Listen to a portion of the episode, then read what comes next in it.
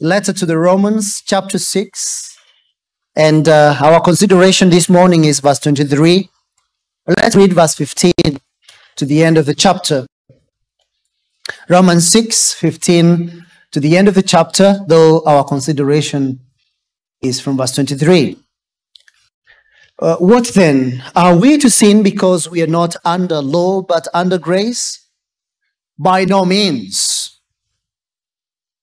Do you not know that if you present yourselves to anyone as obedient slaves, you are slaves of the one whom you obey, either of sin, which leads to death, or of obedience, which leads to righteousness? But thanks be to God that you who are once slaves of sin have become obedient from the heart to the standard of teaching to which you were committed. And having been set free from sin, have become slaves of righteousness. I am speaking in human terms because of your natural limitations. For just as you once presented your members as slaves to impurity and to lawlessness, leading to more lawlessness, so now Present your members as slaves to righteousness, leading to sanctification. For when you were slaves of sin, you were free in regard to righteousness. But what fruit were you getting at that time from the things of which you are now ashamed?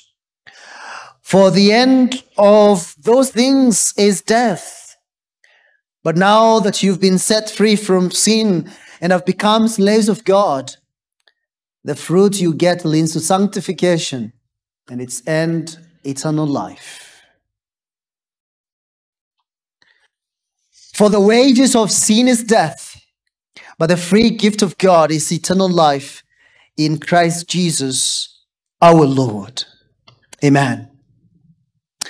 Lord, we seek help not just in understanding the verse before us, but we seek your spirit in the application of it in our lives that we would be we would bear fruit out of the new understanding we hope to glean from this verse. That our lives would be transformed by the renewal of our minds and that we would be conformed to the likeness of your son in whose name we pray. Amen. Uh, let me just give you a background to this verse. Paul, in this chapter, has made a very clear contrast between what believers used to be without Christ, they were slaves of sin, and what we are since Christ Jesus saved us. We are slaves of righteousness, leading to eternal life. We discovered that uh, every sinner, every sinner is held captive to obey sin, that old evil master. He is a cruel one. So there is no unsaved person who is free from this master. They may be young, but they are young slaves of sin. They may be old, but they are old slaves of sin. A baby is a slave of sin. An old man on his deathbed is a slave of sin if unsaved. But when Christ intervened by his grace, he bought freed us from that tyrant and gave us new instructions, new service, being our new master. The new position given is a wonderful, glorious service of obeying the Lord Jesus Christ, our Savior, our Redeemer. He's our new master, and we are delighted to be in his service. Or are we? Are we delighted to be in his service? The verse before us gives us a summary of the verdict of those two services. The wages of sin is death. It cannot be anything less. But the gift of God is eternal life in Christ Jesus our Lord.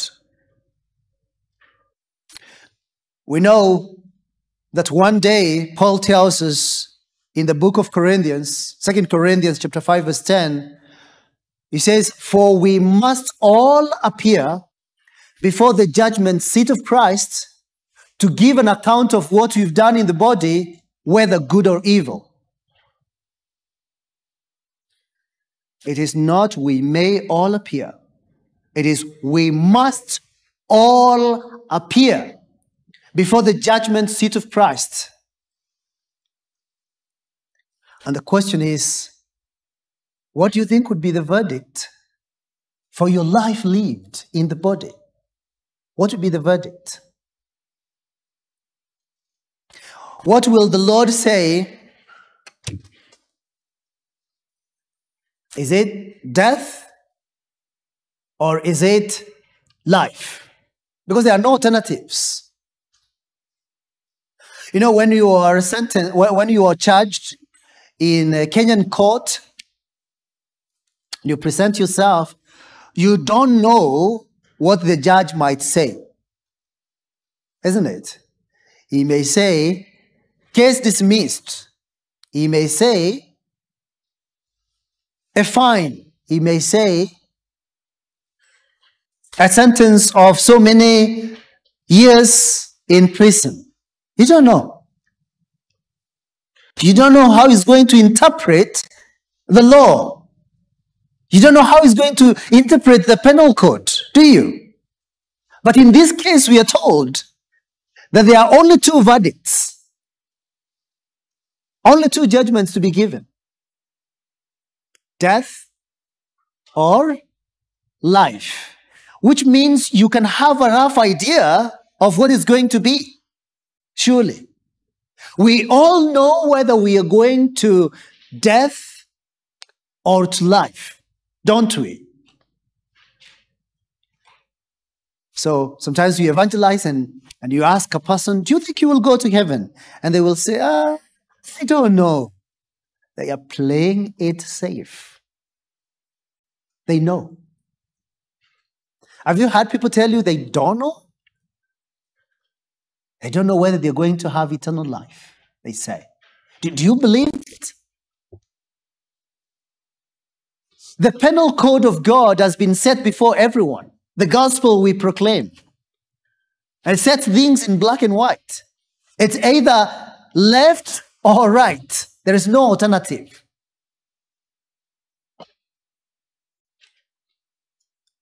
So, you who is seated here today, maybe you are invited by your friend or by your relative, and you are not expecting to be put in one box or another. That's the way the Bible sets it forth. You have always thought to yourself, ah, I will think about it. I will know what to do in due course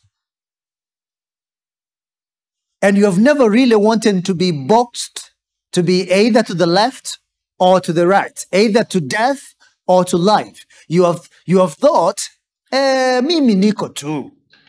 Nusu nusu, sometimes people say. What is your what is your place? Is it death or is it life? Because those are the only those are the only judgment. Those are the only two issues. That's a verdict. And it's final. Once it is death, it is death. You cannot do anything about it once you are dead.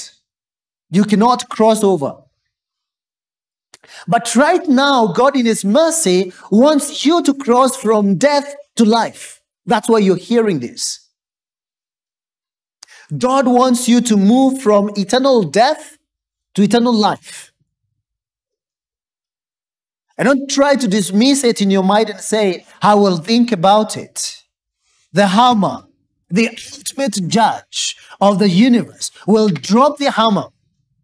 And then there will be this final verdict either death, eternal death, or life, eternal life. And so this morning, you need to ask yourself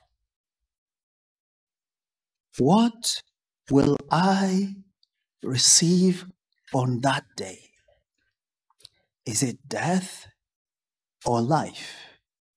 And please don't listen to the voice of the evil one who is trying to give you other alternatives. This is a very well known verse. In fact, I don't need to exegete it, but I must exegete it if I would be faithful. The, the verse itself divides quite neatly, actually, two halves. The wages of sin is death. And so I want to put it this way death is the wages of sin. Death. The emphasis is on the word death. It's in capital letters. That's the pay you get. And then eternal life is the gift of God. Again, we saw uh, in uh, last week that this is one of other verses of Paul that begin with uh, with uh, with for. These words as I explained earlier, gives a reason or purpose. And the word translated wages is could also be translated payoff. Uh, this is the payment given to a soldier for his military service. And again, you re- realize that that does tie up with what we saw as the instruments do not present your members as instruments for unrighteousness. That word instrument we saw could be translated weapons. So you can see here is a military officer. He has weapons. Therefore, he is a soldier. And the soldier has to be paid. Now, what, what does he get? So, this is a reference to the wages earned after service, rendered, or work done. For example, if a worker, if a farmer labors in a shamba for a full day, uh, I mean, a farmer hires someone to work at his shamba for a full day, then he will give the laborer a full day's pay, isn't it? What if he came and gave him half day's pay? Let's say you agreed that for the day I will pay you a thousand shillings. Then at the end of the day, you are giving him 500 shillings. Do you, do you think he will readily accept that? No. What if you came at the end of the day and gave him 1,500 shillings? What do you think will happen? He would be very happy. But will the farmer be very happy? No. So there is no equity, there is no justice there. That's not what this verse is talking about. The verse is saying you agreed it's a thousand, and it shouldn't be more or less for justice on both parties. So, exactly what he has earned, no more, no less, is what that word means. It denotes that full payment at the end of a day's full labor. He should be paid exactly what he deserves. His wages due, given in perfect equity and absolutely fair. And so the word here, wages, is saying sinners have been working all the days of their lives, what would they get? What is the full pay for a full life's service to sin. Death. And this, we are not talking about physical death here because everyone will die anyway. We are talking about spiritual death. In fact, it is eternal death that is in view. Now that's a parallel there. It's either eternal death or eternal life. So every sinner has been given, uh, has been working for this master called sin. I know you don't think about it this way, but every time you are lying, okay, every time you're being covetous, uh, covetous, every time you're being greedy, every time you are committing any sin, whether sin of heart or of mind, whether sin of word or of deed, there is, there is your service to this master called sin. And when you do that, he smiles because you're doing what he wants you to do. And he will pay you for the wages earned. Fair wages. You know, as sinful as this master called sin is, he is a fair master. He gives wages due to his servants fairly, justly, and equitably. He will give nothing less, nothing more. It is what you deserve. Because what does the law say? What does the law say about sin? The soul who sins shall die. That's a bad news. God will punish all sin. And God, uh, God gave the verdict when he said to Adam and Eve in the garden, of the tree of the knowledge of good and evil, you shall not eat. For once you eat of it, you shall surely die. And then Fast forward, eat the fruit, then God comes with death and curse for eating of the forbidden fruit. So, commission and omission, contravening God's law, failing to meet the standard of God's law, that is sin. So we, you may sin outwardly, you may sin inwardly, actions, words, thoughts, desires. So whether you've hated or murdered, you have sinned against God and liable to the judgment and the curse of the law. And this is not this is not a harsh penalty. It is equitable and just. Because this is exactly what God has told us in His Word.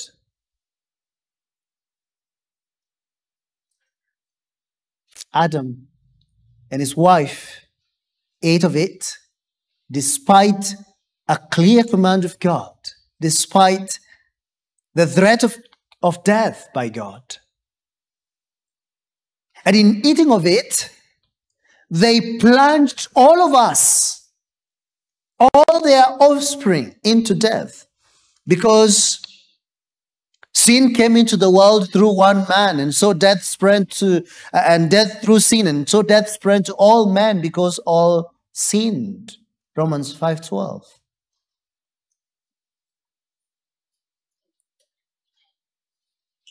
yes when Adam and Eve ate the forbidden fruit, they did not die physically immediately, but they died spiritually immediately. And they began to die progressively physically and eventually died uh, at age 930.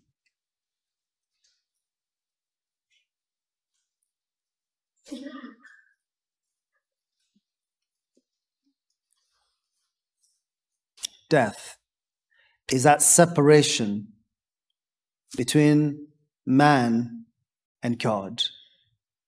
Death is that separation of two nations that ought to be harmonious. Not anymore. And so this death penalty remained on the books of God from that time when Adam and Eve sinned. For we read in Deuteronomy chapter 24, verse 16 each one shall be put to death for his own sin. Each one shall be put to death for his own sin. And again, the story, the books of God continue to record that verdict. In 2 Kings 14, verse 6, we read, Each one shall die for his own sins. Each one shall die for his own sins. And you come to Ezekiel 18, verse, verse, verse 4, verse 14, verse 20, it all says the same thing. Each one the soul who sins shall surely die. The soul who sins shall die. So the judge of heaven and earth has declared the penalty due for sin. You will be paid for what you deserve, and it is death. Death. Death. Nothing more, nothing less. So it may be sin of hatred, it may be murder. The sentence is sin. It may be a short lie with just two letters. You just said no when you should have said yes. Maybe you just shook your head, you didn't even utter a word. The wages of that sin is death.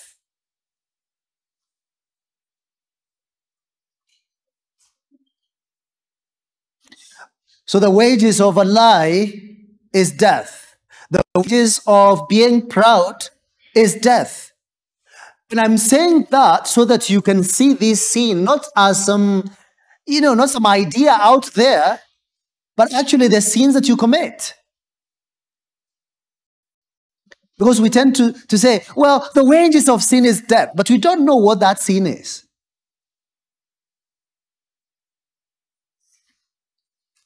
Put your sin in place of sin and say, the wages of greed is death. And you will see the difference. We tend not to do that. We are happier for it to be some general word, sin. And uh, as as we've gone out to evangelize, especially among to the Rendille people, I realize that when you say sin, it doesn't communicate anything at all to them. Because you see, their understanding of sin is very, very flawed, being not informed by the gospel. So for them, there is no, there is nothing wrong with, uh, with, uh, I mean, so, so many uh, so many things. If, and this is also true of the Pokots and the Turkanas, if a Pokot killed a Turkana or a Rendille killed a Borana, that's not sin. And there is no cleansing rite to deal with that. Really. So Their understanding of what murder is, is if you killed another one of your own tribesmen. And you come to a sin like lying. Lying to them is not telling him what he shouldn't know. Okay? So don't want him to know what you know, so you do everything you can to cover it. And really, there is no clear word to speak of lying. So lying to them is like concealing to your advantage, but then uh, you have to do that to protect yourself. So if someone came to you and said, please give me a cup of milk for my children, and, uh, and you know that you have milk, but you don't want to give it away for the sake of your own children. So you say, Sorry, I don't have any milk. So to them, that's not lying. You're only caring for your children. What did you expect me to do? They would say. He wanted me to give the milk for my children. I love what happens to mine. And I can go on and on, and you see the flow of sin. So when we when you're talking about sin with them, we don't use the word sin at all. We say lying. We talk about sexual immorality. We talk about stealing. We talk about, and again, there is a problem there. Stealing cows from the Karamojong is really not stealing. That, that's the, you, you're just showing yourself to be a warrior and able to bring, you know, to look for property, as they say. And the point I'm making there is it's very easy for us to talk about sin in an abstract manner. We don't see the sins that we commit as sinful enough because we don't put it there and say, when I lie, I deserve death. But do we?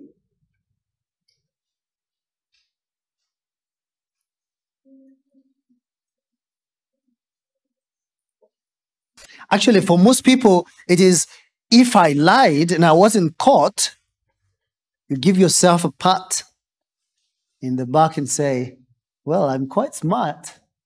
I wasn't caught.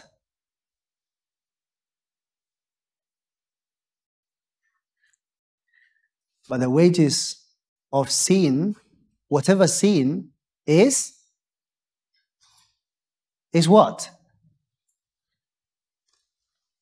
I know you don't like it.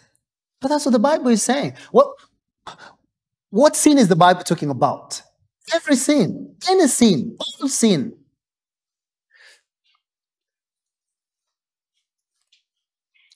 Okay, so you have um, you have self-service. Food is set on the table. And you want the best for yourself. And you want the most for yourself. What is that? Gluttony. Right? Do we say the wages of gluttony is death? Yes?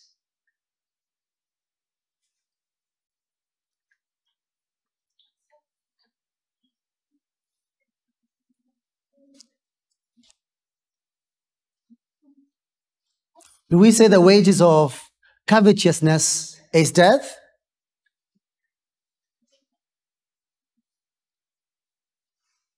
Are you getting uncomfortable? I can see people fidgeting.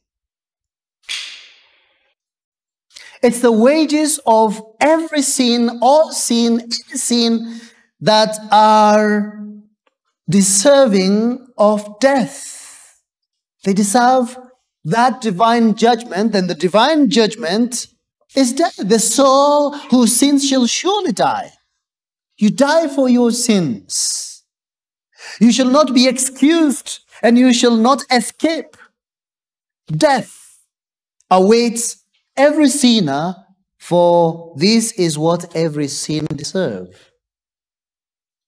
God has said, Do you not know that the unrighteous will not inherit the kingdom of God?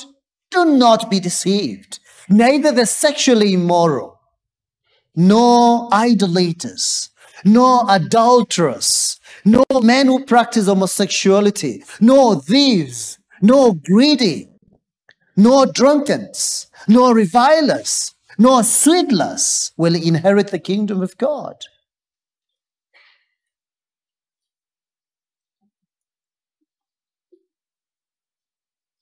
Can you say, after hearing that list, and say, Well, Pastor, please, uh, it's not me. I'm not on that list. I've never done any of those things.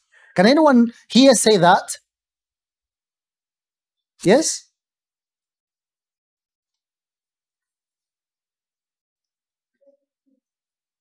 I mean, the greedy are put together with not just drunkards, because, you know, those are people of the same feather, but even revilers, swindlers, thieves. And it's not specified thieves of what? They may be thieves of time, for all I know. Thieves of time.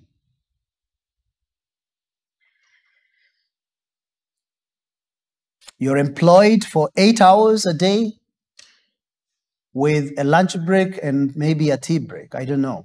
But whatever it is, are you working to give your boss value for his money or are you stealing his time? God has said, do not be deceived.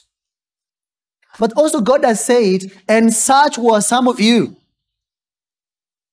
It is in the past. But you are washed, you are sanctified, you are justified, you are justified in the name of the Lord Jesus Christ and by the Spirit of God. The Bible is clear that there are people who will be condemned. And so John wrote the revelation of John. As for the cowardly, listen to that. As for the cowardly,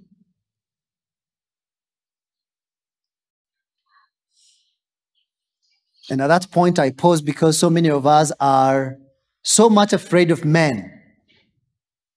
You know, you know, people are not doing the right thing, but you cannot muster the courage to tell them to stop sinning against God. As for the faithless, as for the detestable, as for the murderers, the sexually immoral, the sorcerers, the idolaters, and all liars, their portion will be in the lake that burns with fire and sulfur, which is the second death. So the Bible says. And again, John says, we know that outside the celestial city are the dogs, the sorcerers, and the sexually immoral, and murderers, and idolaters, and everyone who loves and practices falsehood.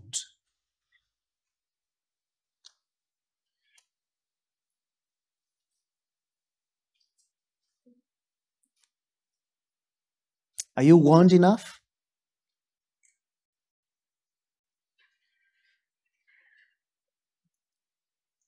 If you live in sin, know for sure that unless you repent, you will perish. Unless you repent, you will perish. Unless you call upon the name of the Lord while he is near, you will perish. Unless you consider your lies and your pride and cast out them all at the cross of Christ. Unless you get rid of your hatred and malice, you will get eternal death. Unless you get rid of your drunkenness, even though perhaps no one knows, you will be cast with the devil and the demons in the lake of fire and sulfur. Unless you repent of your corruption and your bribery, the Lord will cast you into hell, where the worm does not die and the fire is not quenched, as we saw earlier today. Unless you run to Christ today when you've had the message of salvation, you put your soul at great risk. So Hebrews 2 2 says, Every transgression and disobedience will receive a just retribution, a just penalty. Every single individual transgression will receive a corresponding punishment.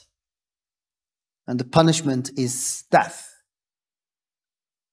And you know, our own judicial system recognizes that. It's an eye for an eye, where there is no corruption.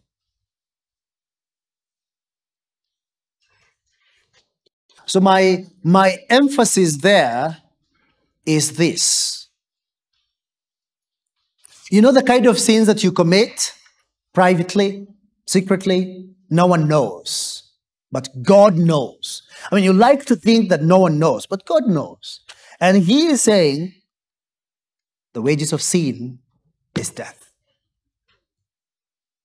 The wages of all sin, any sin, every sin is death.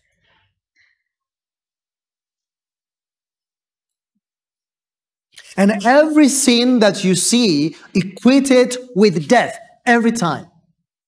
And that will be used of the Lord for your sanctification. Secondly and lastly, eternal life is a gift of God. The free gift of God is eternal life in Jesus Christ, in Christ Jesus our Lord. Now, this is this is a sigh of relief, isn't it? This is a breath of fresh air.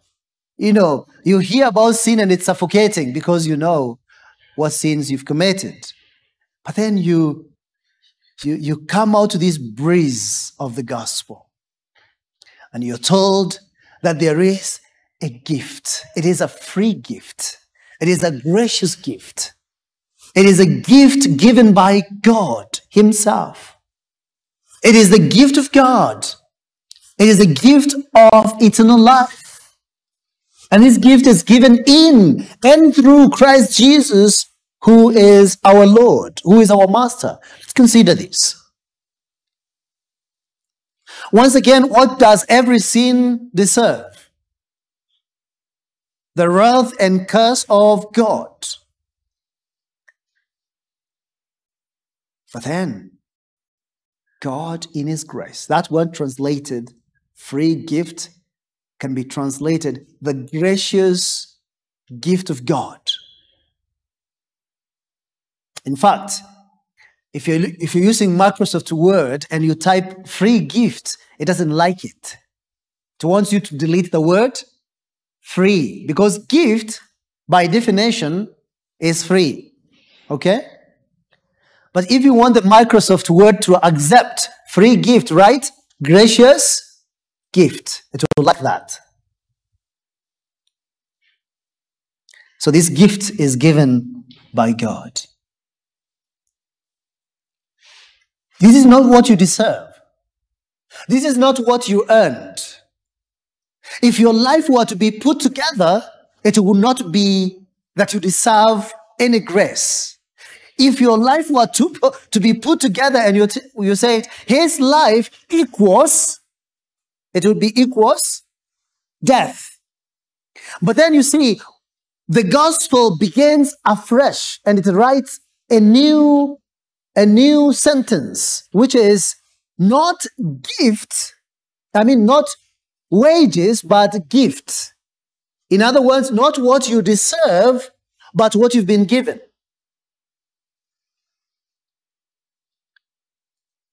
By grace we are saved. And so, you read in Ephesians chapter, chapter 2, verse 1 to 3, it tells you of what you were. You were dead in your trespasses and sins. But then in verse 4, it says, But God, being, being rich in mercy, because of his great love with which he loved us, even when we were dead in our trespasses, made us alive together with Christ. And then it says, by grace, by grace. There it is again. By grace we've been saved. For by grace you've been saved through faith. And this is not your own doing. It is the gift of God, not as a result of works, so that no one may boast. We receive that for which we had not worked for, for that for which we had not earned. We Christians received a gift, and any unbeliever can receive this gift from Christ. We received God's gift of grace, Jesus Christ, our Redeemer. When Christ died at the cross of Golgotha, he was canceling the record of debt that stood against us with its legal demands of death. This he set aside, nailing it to the cross. As Paul tells the Colossians in Colossians 2:14. What is this certificate of debt that was nailed to the cross? Do you know what it was? I have never been to the Kenyan prison cells, but many, the, the, the general practice all over the world would be when they are locking in someone, they need to have a, a, a card at the entrance of his prison door that is written, locked in here is a murderer. And his penalty is a life sentence. So that record, spoken of there nailed to the cross, is the record that said, You were a sinner, and two, the penalty you deserved is death. But where is it nailed? It's not to your cross. It is nailed where? To the cross of Christ. That's what Paul is talking about there in Colossians 2:14. He nailed it to the cross, to the cross. And it consisted of decrees of God against us because of our myriads of sins, including Adamic sin. All the sins we'd committed were charged against us. But who bore the charge? The Lord Jesus Christ. In reality, this is what we nailed to the cross when we confess of our sins to Jesus Christ, when we repent of our sins to Him. When crucifying a criminal, the Romans would always do that. Nail the charges and the penalty to the cross. And that's what Jesus Christ bore for us. For the Bible says, the Lord says, cursed, cursed is the man who is hung on a tree. Where did that curse for us go? To Jesus Christ.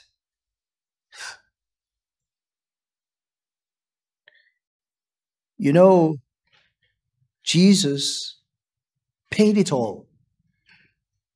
When he said it is, it is finished, he was saying it is paid in full.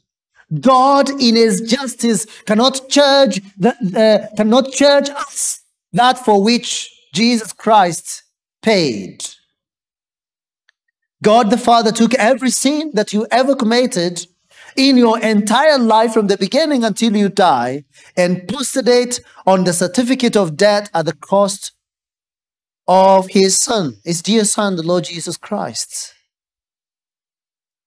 This is the gift of grace the free gift of God. That is it. Eternal life in Christ Jesus, our Lord. We are forgiven, fully forgiven. It is all paid in full. And not only has the debt been paid, but we've been given a gift of God.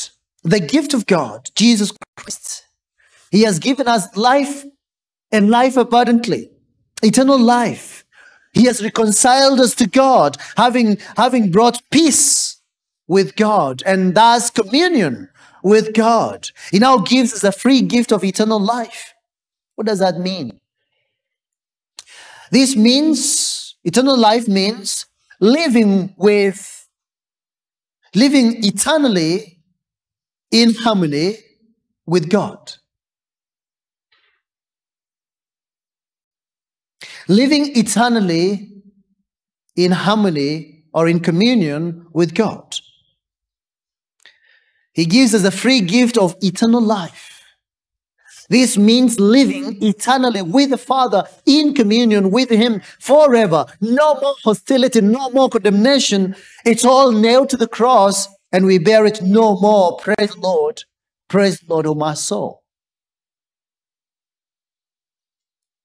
That word translated eternal life carries with it not just the aspect of unending time. it's not just the aspect of time, which is unending, which is unceasing. But when it is combined with life, it comes with that quality of existence that is genuine.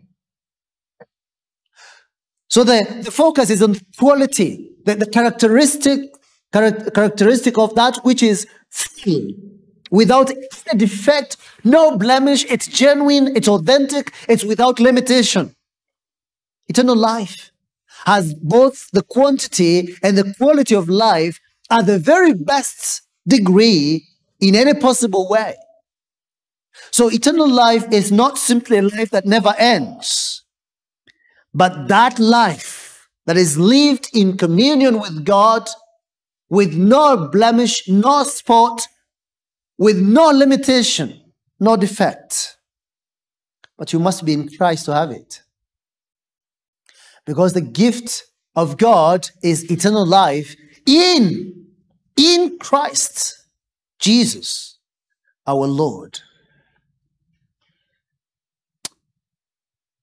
And the question here is Are you in Christ? Are you in Christ? Have you been made a real Christian, washed in our Redeemer's blood? I'm not asking you whether you, you've ever responded to an altar call. I'm not asking you whether you've repeated the preacher's prayer. That's not what I'm asking. So many people repeat the preacher's prayer, sinners, and they still live sinners.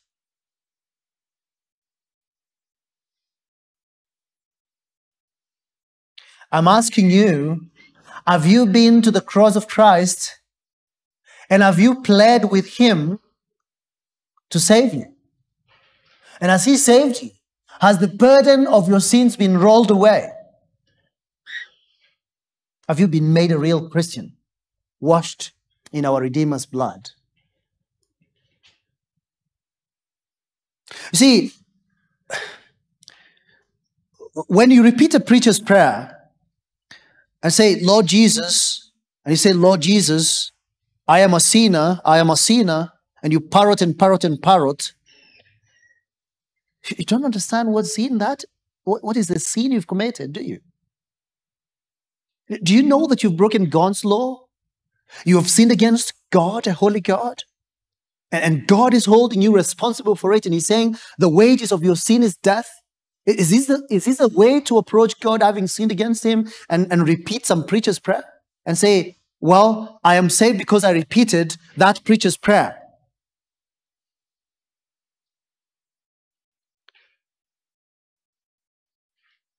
Repentance is, is that you see the awfulness of your sins. You see how, hor- how horrible before God your sins are.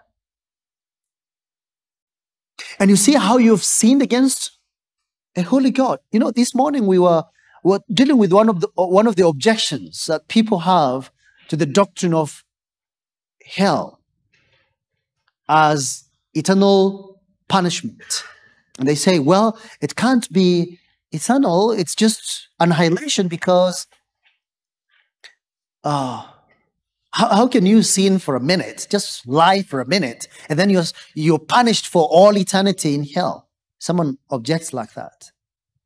They say that the punishment in hell is, is disap- it's not dis- it is not in proportion to your sinning. And we were, we were saying, this man, does he understand?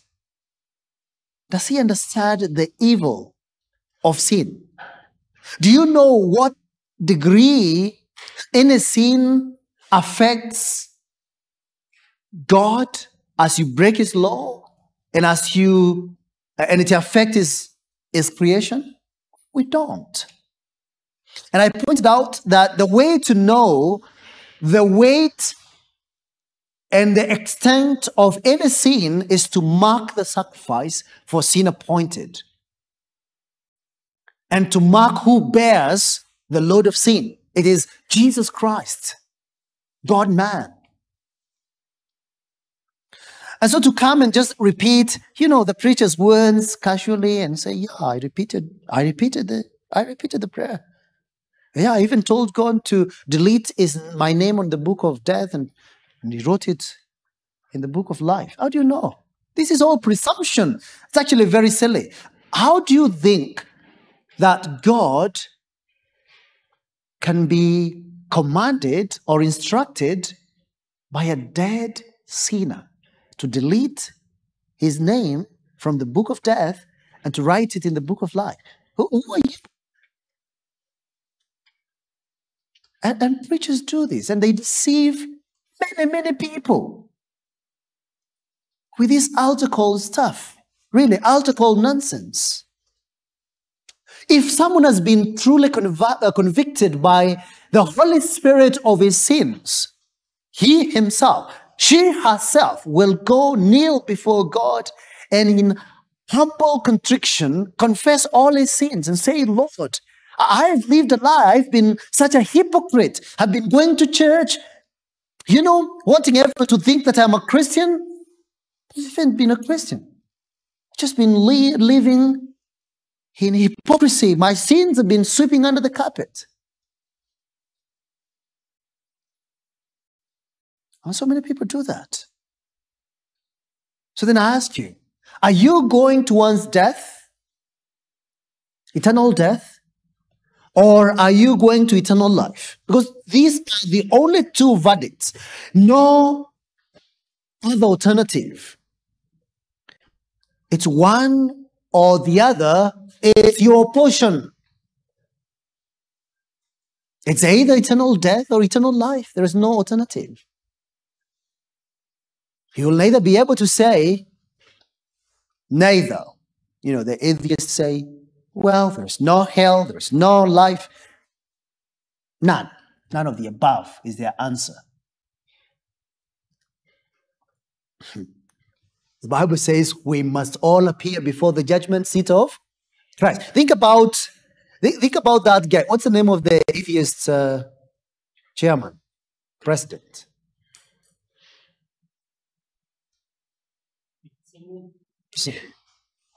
Think about Harrison standing before the judgment seat of Christ, and then he, he says, I don't want to go to hell, I don't want to go to heaven because they do not exist. That would be very convincing, isn't it?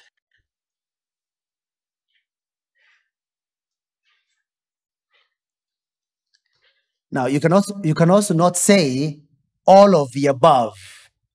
No. You cannot even say, let me think about it. The wages of sin is death, but the gift of God is eternal life in Christ Jesus our Lord. Here is a call to repent of your sins. Come, every sinner, by sin oppressed. There is mercy in the Lord. He does not turn away a murderer. He does not turn away a prostitute. He does not turn away anyone. If he turned away a murderer, David and Saul of Tarsus would not be in heaven today. If he turned away a prostitute who repents, then Rahab, that prostitute of Jericho, and the Samaritan woman would not be in heaven today, but they are. The Lord in His mercy saved them. And the Bible says as much. Even that woman caught in adultery in John 8 was, forgi- was forgiven. He will save a repenting thief as he did on the cross. He will save a liar who comes to him by faith in his son. He will save you. He will save you now. Amen. And then I took a, I talk to you who is doubting. Are you certain that you are saved from your sins by Jesus Christ? Have you come all the way to Christ?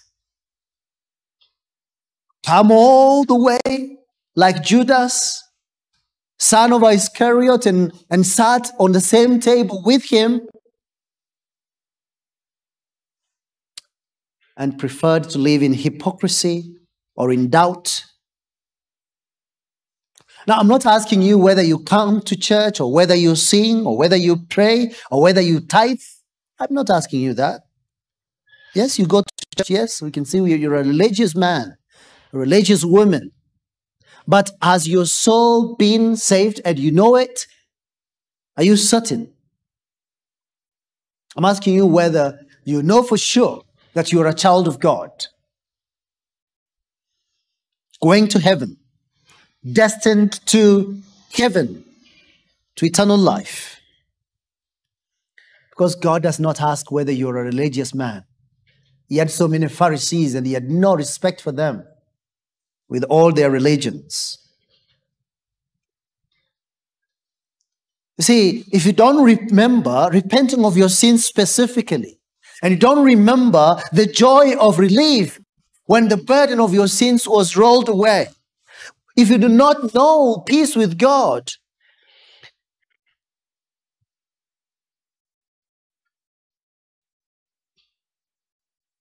come to Christ also. Believe in Him with absolute certainty that He's able to save to the uttermost all those who draw near to Him by faith. And then finally, there is no condemnation for those who are in Christ Jesus. Amen. Some of you, you've battled sin one after another, one temptation after another. You know you've believed in Christ, you know whom you've believed. But the snares of the world, the attractions of the world, the patterns of the world sometimes bring you down and you stumble. But the Bible says a righteous man may fall up to seven times, but he will rise up. You've been oppressed by sin.